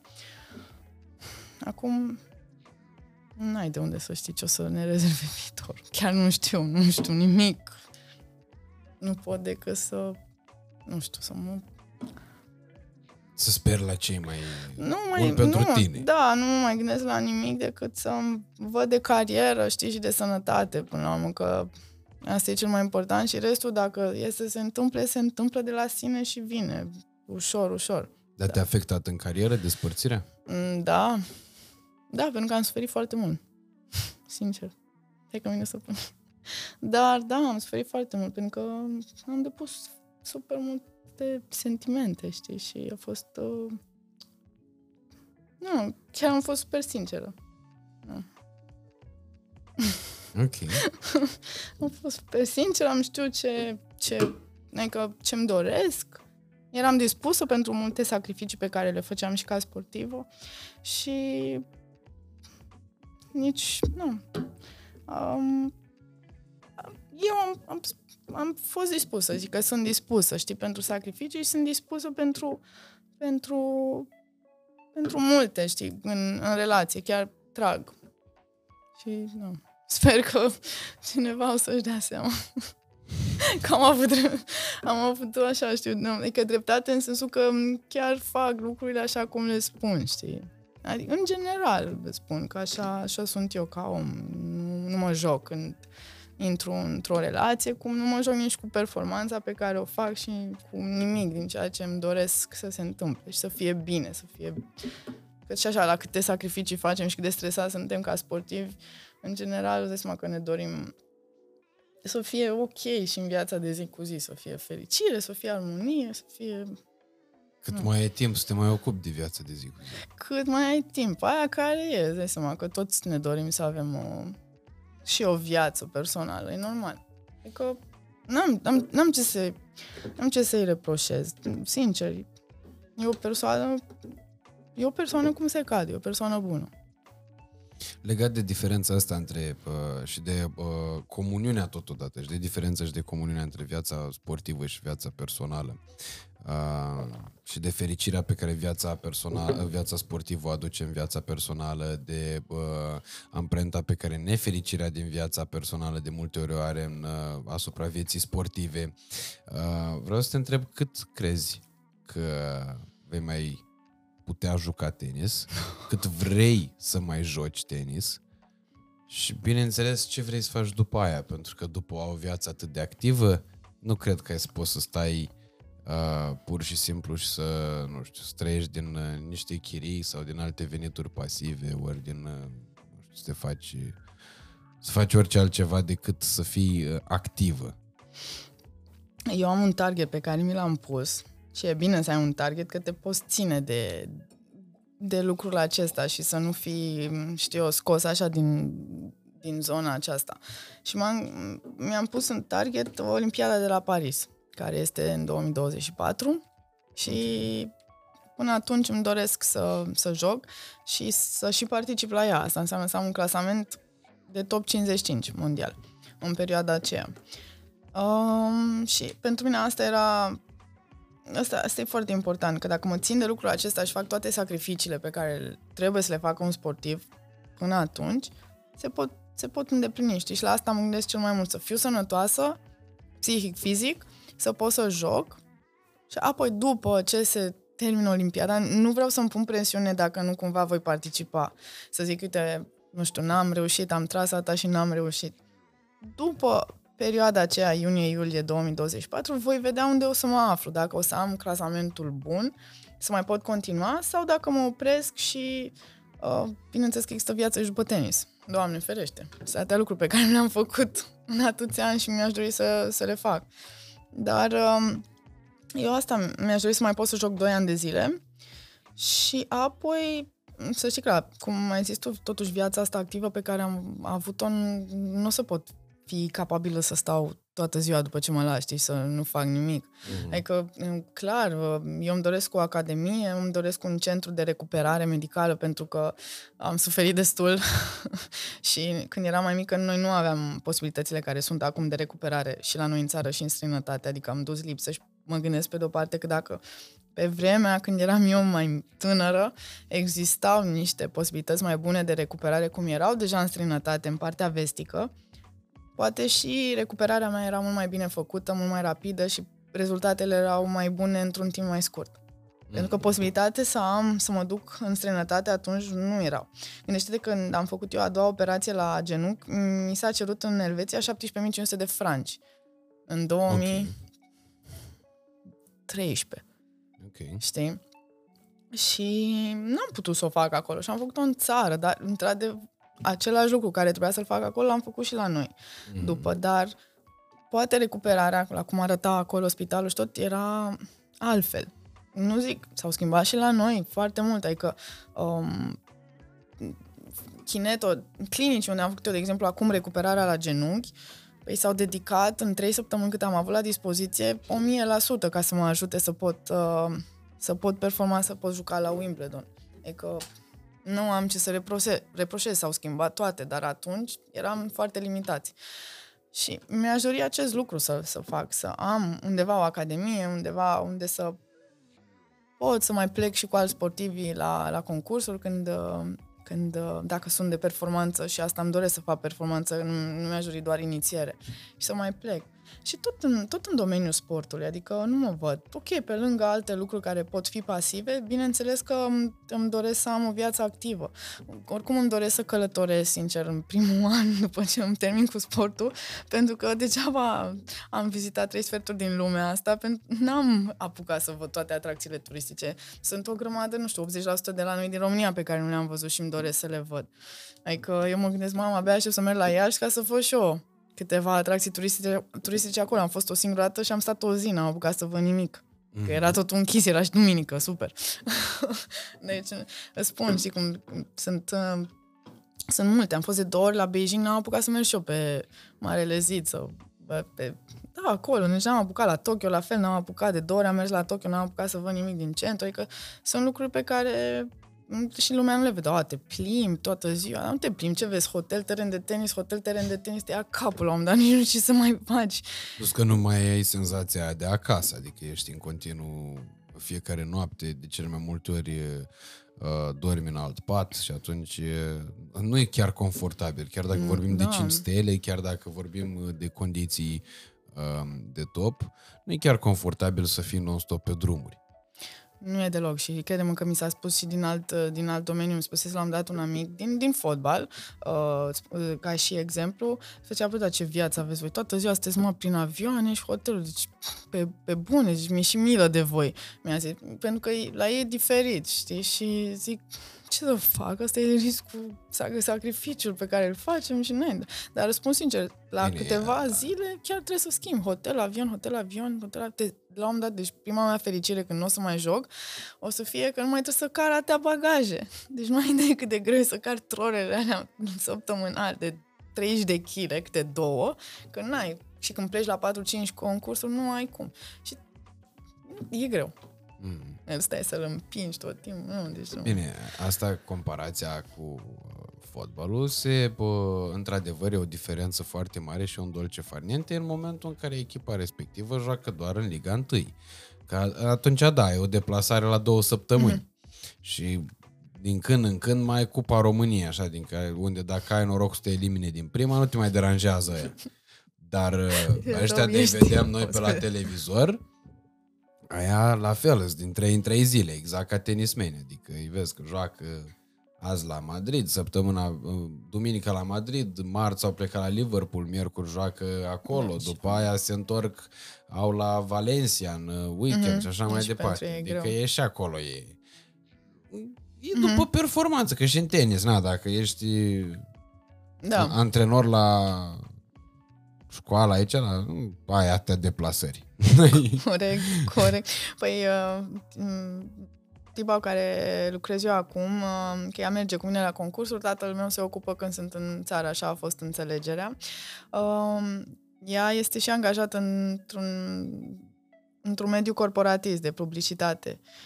Și a fost și ea jucătoare de tenis. Mm. Și când am început să plecăm anul trecut la Wimbledon, deja avem acum un an de când mergem împreună, uh, Făcea, Doamne, ferește, incredibil cât, cât avem de mers, nu mai pot, cât abia aștept să ajung acasă, să plim câinele pe deal, nu mai suport atâtea hoteluri, atâtea. Câteodată îi se pune și ei că nu mai poți la un moment dat. Și ce bine era la laptop în fața calculatorului și nu făceau nimic toată ziua, nu știu ce, dar în aceeași măsură îi și place foarte mult, pentru că Evident. este altceva um, și, cum să spun, ai alt, ai alt aer când, um, când, nu știu, antrenezi la nivelul acesta și ai aceste posibilități să-i vezi pe cei mai buni din lume, să dai nas să nas cu ei, eventual să și schimbi niște vorbe, adică sunt lucruri unice pe care le, le trăim. Uh, bine, suntem toți sportivi, nu, nu facem așa diferențiere sau nu trebuie să ne gândim că mamă, ok, e Nadal lângă mine, ce mă fac, mă întorc cu spatele, că mi-e rușine sau ceva, în niciun caz, adică nu. Mm-hmm. Și, și ei sunt foarte ok ca și persoane, adică tot timpul salută, tot timpul foarte modești. Dar uh, așa este. Suntem foarte mult plecați și e greu. E greu, da, nu e ușor. Lumea ce cu ce asumă că doar ai spus că o faci din pasiune. Au mai fost niște comentarii pe care le mai citeam eu acum câteva luni când uh, am reînceput să joc și erau numai comentarii dintre astea horror. Deci am avut anul ăsta niște comentarii, mi-a stat mie ceasul, îmi venea să-mi închid Instagram, eram, nu mai vreau, mie, nu mai vreau să-i văd. Ăștia nu au idee câte sacrificii fac și cât de greu e, dar ei tot îmi dau acolo. Și da, tre- până la urmă asta n-am ce să fac, trebuie să treci peste și să te gândești că ești singur și tu muncești pentru tine, nu te ajută nimeni cu nimic, ăștia stau pe canapea, cum ai zis tu, se uită și poți să-și dea cu părerea de acolo, dar nu, nu pot să vadă ce, ce e de fapt înăuntru și cât de greu e. Da, însă până la tot uh, coada sportul, și asta nu e doar din punctul meu de vedere, e un... Uh, uh, deja devine un truism, nu mai are nevoie de niciun fel de demonstrație.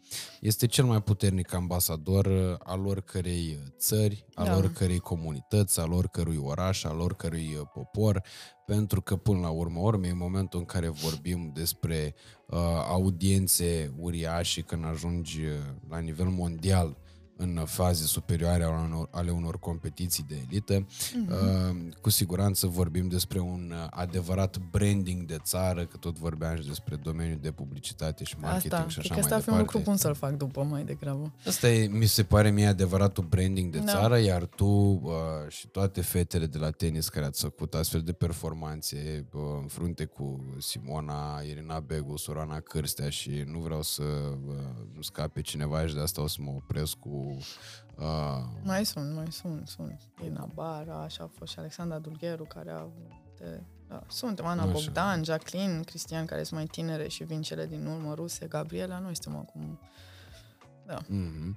Și atunci, îți dai seama, cred că voi sunteți uh, alături de sportivi de top din alte sporturi, uh, sunteți adevărați ambasadori uh, ai uh, României. Și pentru asta eu în calitate de român chiar îți mulțumesc și uh, sunt foarte mândru de faptul că te cunosc, sunt foarte mândru de faptul că mă cunoști tu pe mine, știi? Că așa eu vă cunosc pe toate, eu și pe Nadal și pe aia cunosc, dar eu nu mă cunosc pe mine, aia e problema, în rest așa eu cunosc pe toată lumea. Uh, și nu pot decât să îți mulțumesc pentru ceea ce ai făcut pentru a inspira oamenii spre a face lucruri bune, corecte, înspre a fi performanți, înspre a arăta că se poate de oriunde, oricând și indiferent de uh, obstacole și de impedimente, pentru faptul că ai fost uh, umană și pentru faptul că emoția pe care ai avut-o să ai simțit de fiecare dată și pe terenul de tenis și pe uh, și în tot ceea ce ai făcut în uh, cariera ta. Drept pentru care, Michi, îți mulțumesc tare mult și îți doresc să fii uh, cât se poate de puternică în anii ce urmează, să-ți fie cei mai frumoși ani din cariera de sportiv, după Iar. care cu siguranță se vor întâmpla foarte multe lucruri mișto, pentru că uh, știi unde e, e vorba aia că unde nu e cap, vai de picioare, dar unde e cap e ok, o să fie bine și cu, plus că la tine oricum e vai de ele, că sunt zdrăghite de accidentări și așa Nici mai, mai departe. rău nu mai pot să fie. Mai departe sunt convins că îți faci foarte multe lucruri mișto cu viața ta uh, și pentru viețile altora, pentru că până la urmă urmei, cred că despre asta este bunătatea. Așa e. Îți mulțumesc tare mult! Mulțumesc și eu pentru invitație și mult succes și ție în tot ceea ce îți dorești să faci. Îți mulțumesc tare Să mult! ne vedem cu bine și altă dată. Doamne ajută, cu siguranță și uh, cât mai des, cu cât mai multe vești bune. Oameni buni, nu uitați să o urmăriți pe uh, Michi Buzărnescu pe toate platformele de socializare, Facebook, Instagram, michi.buzărnescu uh, și să o urmăriți atunci când joacă, pentru că asta e foarte important, dacă tot suntem susținători ai sportului, să ne și uităm la sportul ăla, măcar cu atâta să contribuim, cu un rating mai mare pentru astfel de programe, ca să se vândă mai scump publicitatea și ca să existe o șansă, măcar cât de mică în plus, pentru dezvoltarea acestor sporturi la nivelul la care cu toții ne dorim, să ne mândrim, să avem și noi, și uh, la feminin și la masculin locul 1 și așa mai departe și în alte, să avem și echipe în Champions League și tot ce trebuie. Uh, vă mulțumim tare mult și să vă distrați de astea, ce se face vara, nu știu. Să stați la soare, să Din citiți. petrecerile. Cu... Să mai... La, las petrecerile. Tu du-te la mai, te- faceți ceva mai productiv. Și petreceri. Dar petreceri de alea mai cu cap. Nu, da, da de alea de vă rup, de rup capul. Să vă simțiți bine. Asta e cel mai important. Și vă mulțumim tare mult că v-ați uitat la noi. Doamne ajută!